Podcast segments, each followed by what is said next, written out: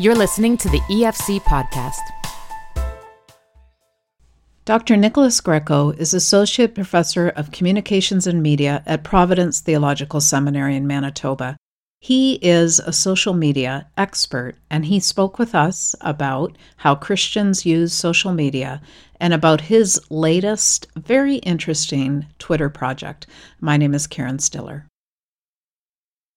Nicholas, almost everyone I know, all of my Christian friends, I think, or the vast majority of them, are pretty active on social media. And I'm wondering do you have any concerns about that in terms of um, just generally about our faith and how we act on social media or the role it plays in our lives? Let's start there.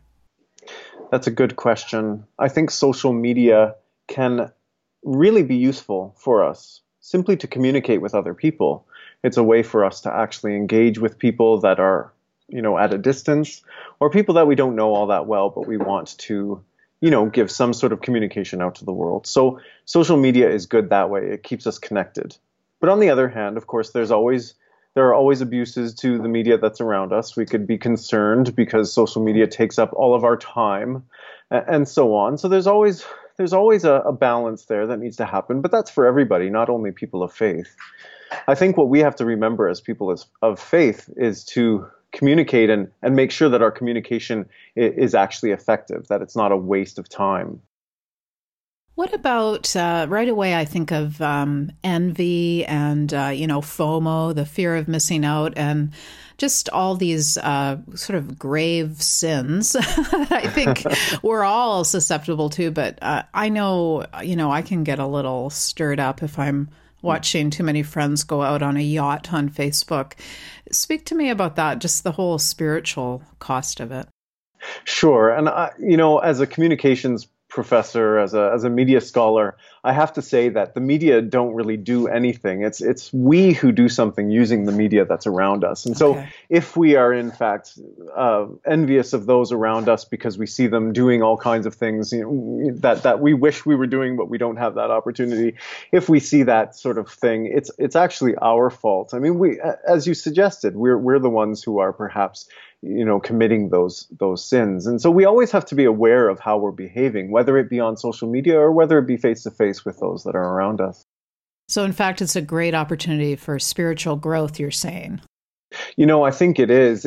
There's um there's a, a communication scholar from Calvin College. His name is Quentin Schultze, and he talks about how when we communicate, the t- the tendency for any of our messages is to go towards entropy. You know, we say something and it's it's gone the minute we say it. And think about if we think about social media or uh, internet communication, the minute we type something into Facebook, you know that that news feed goes away pretty quickly. But he says that every opportunity we get, we should try to work towards shalom, this idea of being in harmony with God and harmony with other people. And I use that oftentimes with my students because they don't always realize the opportunities they have when they actually use social media.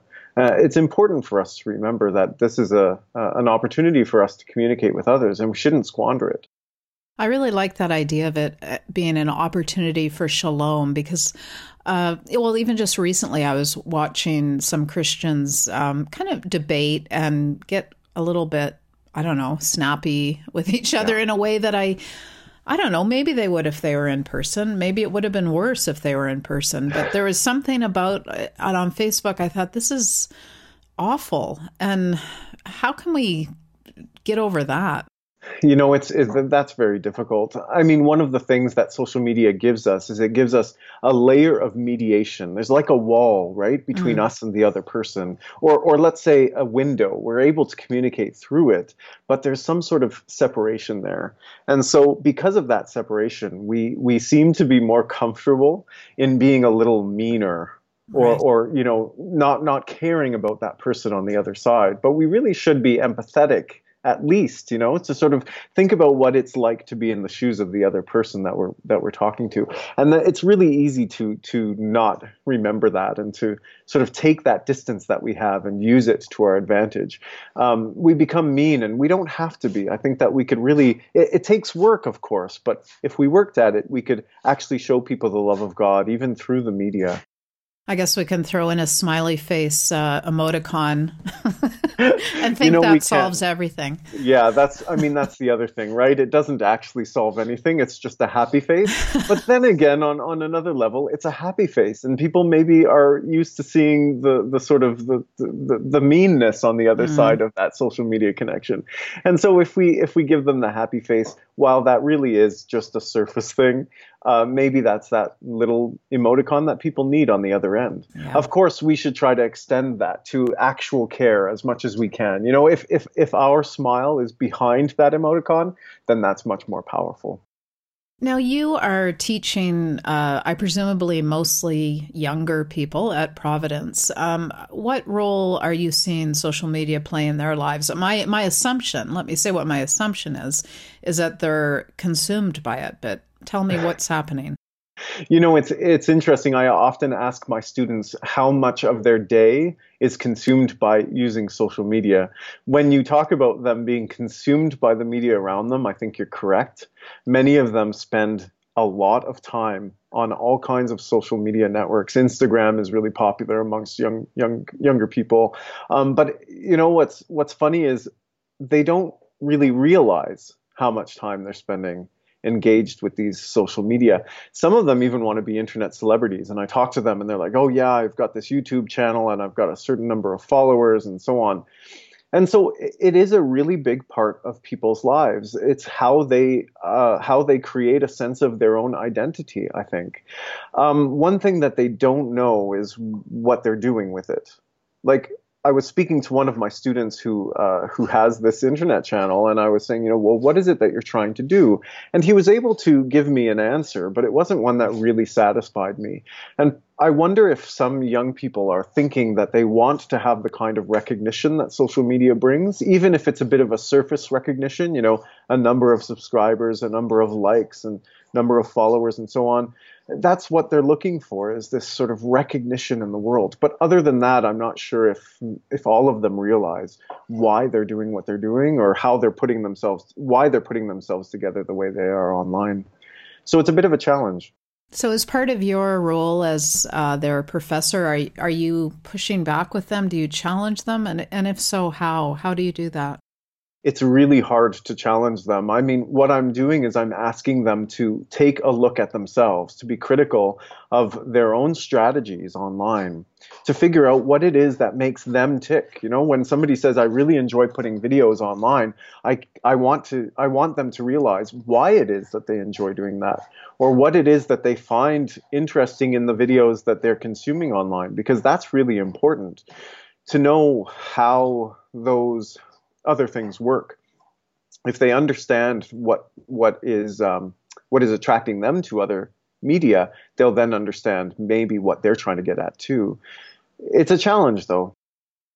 So your interest in this and your writing on this, uh, what is it about social media and our modern, you know, way of communicating and media and so on that you think is so important, and why are you so interested? Well, I think it connects us in ways that we weren't connected before. In, in many ways, it allows us to connect to people that are very far away from us. And it allows us to connect to people, frankly, that we might not have a close relationship with. I am now able to communicate with, you know, musicians that I've only heard on on albums that I've bought, you know, people who are perhaps not celebrities like U2 or or David Bowie or something like that, but somebody who's played on those albums. Suddenly, I'm able to communicate them on a very uh, on a very personal level. I would not have had that opportunity a few years ago in the age of um, sort of conventional media. But with social media, it's open to me, and I think that's that's a really interesting thing. It's an opportunity that it gives us that we didn't have before. Um, but it also allows us to be friends without being, you know, really close friends. And and while on the one hand that's not so great because you know we we don't get these really strong relationships with other people there's not as much investment. That's the other side of it. It's it's not that bad because it allows us to communicate with others. I think in addition to all of that though, the minute that we write something on social media, we have a potential audience that includes the world. A huge audience. And so it allows us a voice where maybe we feel like we don't have one. and it has that potential to really affect people, to change people, to persuade them to think in other ways, and that's that's really really powerful about churches? When you um, see like individual churches um, using social media or facebook or whatever uh, are there mistakes that they make do you think? Have you made some observations about that? When churches ask me about social media they often are looking for advice about how to set up their pages and which which social medium would be the best one for them to uh, engage with and so on. And i always tell them that the internet is not going to save the world. Um, you know, they they will not be f- noticed necessarily. The internet right. is a big a big place, and people might not easily find their web page. Um, you know, that's that's the thing they think that you know this will cause you know infinite growth to the numbers coming to the church but i don't think that's the case because the internet is a really big place. And so i always tell people to sort of lower their expectations with what with what they want to get online because it may not be that sort of magic bullet if you will that will make everything work out right for that church yeah, uh, I've been thinking also about uh, the word platform recently uh, as I've been um, dipping my toes into the world of Christian publishing, I guess. And um, the fact that a platform is, uh, uh, uh, and really, I think they are in many ways mostly talking about social media when a publisher asks a Christian writer about their platform. Um, mm-hmm. And it, I'm wondering how you feel that might be impacting what is actually getting published. So, uh, that are thinking maybe being shaped by really successful bloggers, but not necessarily the best authors who may be being published. Do you know what I mean? I know what you mean. Uh, certainly, there are people who have made profiles for themselves on social media. There are those people who are bloggers or those who are on, um, you know, Twitter, well-known Twitter people. Uh, and I'm not sure whether I want to judge that they're, you know, they're they're good or not. Uh, I think that there is a there is a lot that these people have to give when they're on social media. I mean, there's a reason why some of these authors have so many followers on social media. They have something worthwhile there. Um, so I'm not sure that it's necessarily a negative thing. I suspect that publishers are in a tight spot right now as well. With all the changes to media, with the introduction of new media, uh, I think publishers that are relying on the old conventional way of an author submitting a manuscript to a publisher and the publisher publishing it, that's that's difficult for them to be successful with, and so they have to figure out ways to uh, to negotiate that. And so if someone has a huge number of followers on Twitter, then that that gives the publisher an idea of how many people will buy the book. And so yeah, there are those pressures as well. I think. Mm-hmm. So it may not it may not be that the wild, wildly popular social media person is not a good author. It may be they may be a really good author, but it may be that the uh, quieter good author needs to get a little more active on social media. Yeah, that's possible. I mean, the, the person who's really popular on social media is probably a very good author. Yeah. They're a very good author in a in small bites, right? So if they're on Twitter, then they're a very good author in 280 characters. Uh, if they're on Facebook, they're a very good author for a short sort of chunk or whatever. And and maybe once all of those little chunks are put together, then they're a good author all, all told. Uh, the more conventional authors it might be time for them to take a look at uh, the media that's around them and see what might fit them best. Mm-hmm. Uh, yeah, but that's also a challenge for people who don't know anything about social media and have no young people in their lives to sort of, you know, lead them on the right path. Then it's a little bit of a challenge, I think. Right, and young people, um, in my uh, experience with the young people in my life, they do not want me following them around on social media either. They they can show me a few things, but that's where it stops you know, as long as they can give you some advice, that's probably the best. Uh, yes. Uh, get get the advice and then and then yeah, keep away from them on social media probably for your sanity and for theirs. Nicholas, who do you follow that uh, listeners to this podcast might know about? Are there, you know, Christian thinkers, for example, that you are careful to follow? There are a few that I find very interesting. Uh, I'm thinking about my Twitter feed now, and there's one author that some of your listeners might know about named Rachel Held Evans, and she's often looked at as a controversial figure because she's very, very critical, I think, about evangelicalism, particularly in the United States. Um, and so, not everything that she says might be agreeable to everyone, uh, but she's often very smart in how she writes. So, on Twitter at least, and I've I've only read a little bit of her other other writing. She's got a number of books that she's released, but on on Twitter, the the short, you know, 280 character snippets that she's got are, very worthwhile. Uh, if if if I don't agree with them, at least there's something that that makes me think. I mean, the ones that I disagree with, it makes me think, and that's really important to be able to engage with someone that that makes you think, perhaps makes you be critical of of uh, the things that we are so ingrained in. Uh, I think that's very worthwhile. There's another uh, person on Twitter that I follow named James Martin. He's a Catholic, a Jesuit from the United States in New York, uh, and he works for America Magazine, which is a again maybe uh, centrist, left of center publication there, but he's got a lot of interesting things to say that that again not everyone would agree with, but it makes you think, and it's it's always nice to see these figures that are actually smart in what they're doing. Um, they're not just they're they're engaging with issues that are even outside of the church, and I think that's important to do as well. And you know, um, I'm I follow Rachel Held Evans as well, and I enjoy her feed. And I think part of it also is, yeah, if she says something I'm not maybe totally comfortable with, at least it's helping me to understand, you know, the opinion of someone other than my own opinions and all the people who agree with me. Yeah, that's the thing. I was on Twitter the other day, and I, I started um, started following some people, or I guess they started following me, uh, one way or the other. In any case, in my feed, I was seeing things that I didn't really agree with, and I was going to start unfollowing the people. And it was a real challenge for me to actually follow them, continue to follow them, and read what they were saying. I didn't have to agree with them, and I didn't even have to engage with them because I figured, you know, someone else could take that on. I didn't need to that particular moment sort of engage with them in a argumentative way or try to fix them.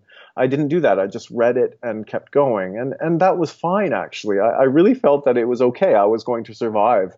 Nothing bad was going to happen if I didn't engage with these particular people that I disagreed with. That is a good way. That's a good filter to look through. it's a I'm challenge. Gonna, I'm going to remember that. Yeah. Mm-hmm. I follow, um, you know, quite a few uh, mainstream journalists, secular journalists, because I'm interested in their work and I'm a mm-hmm. news junkie. And I have to say, when I'm following uh, those sorts of um, streams, I think back to the, my Christian friends who maybe I thought were unfriendly sometimes and think, no, they're like angels.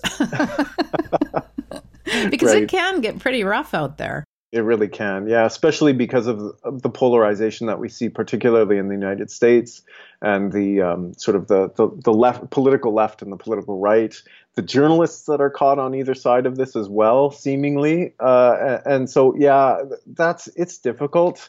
It's social media is not always a very nice place to be, and I think as Christians, it's our responsibility to inject some uh, humanness into that um, maybe that's what we're called to, you know, not to pick sides necessarily, but to change the discourse, change the way that people are speaking to each other, and and really show people the love of God on on the internet because I think that's important. Uh, I don't know if Twitter is inundated with Christ, and maybe it's our job as Christians to do that. Well, tell us about your latest Twitter project because it kind of has something to do with that. Yeah, it does. Um, the latest project that I've been embarking on since the summertime is something called Tweeted Catechism. And what I've d- decided to do is go through all 3,000, uh, 2,865 paragraphs of the Catechism of the Catholic Church. They have sort of these tenets and they're divided into, into paragraphs. And I've decided to go through each one of them and, and I guess, process them, if you will, translate them, summarize them into 280 characters each. And it's been an interesting, uh, interesting process. Not always that easy. Um, and I'm not trying to be funny or, or witty. There was a, a, project that was on Twitter that went through the Bible this way, and it was trying to be kind of funny. I'm not that funny of a fellow, so I, I wasn't able to to do that. But but it's been interesting. You know, there's a paragraph in the Catechism that says the, the center of catechesis uh, is Jesus Christ. So, like the, the center of teaching about the gospel is Jesus. And and I thought that's interesting. What I'm doing really, the center of it all, even when it's talking about cosmology or or you know other other sort of dogmas of the Catholic Church that not everyone in Christendom agrees with. Well, the center of all of this is Christ, and I think that's really important and something that that uh, really affected me. And I think I'll I'll be thinking about it as I continue going forward with the next, you know, uh, two, over two thousand paragraphs that I have yet to come.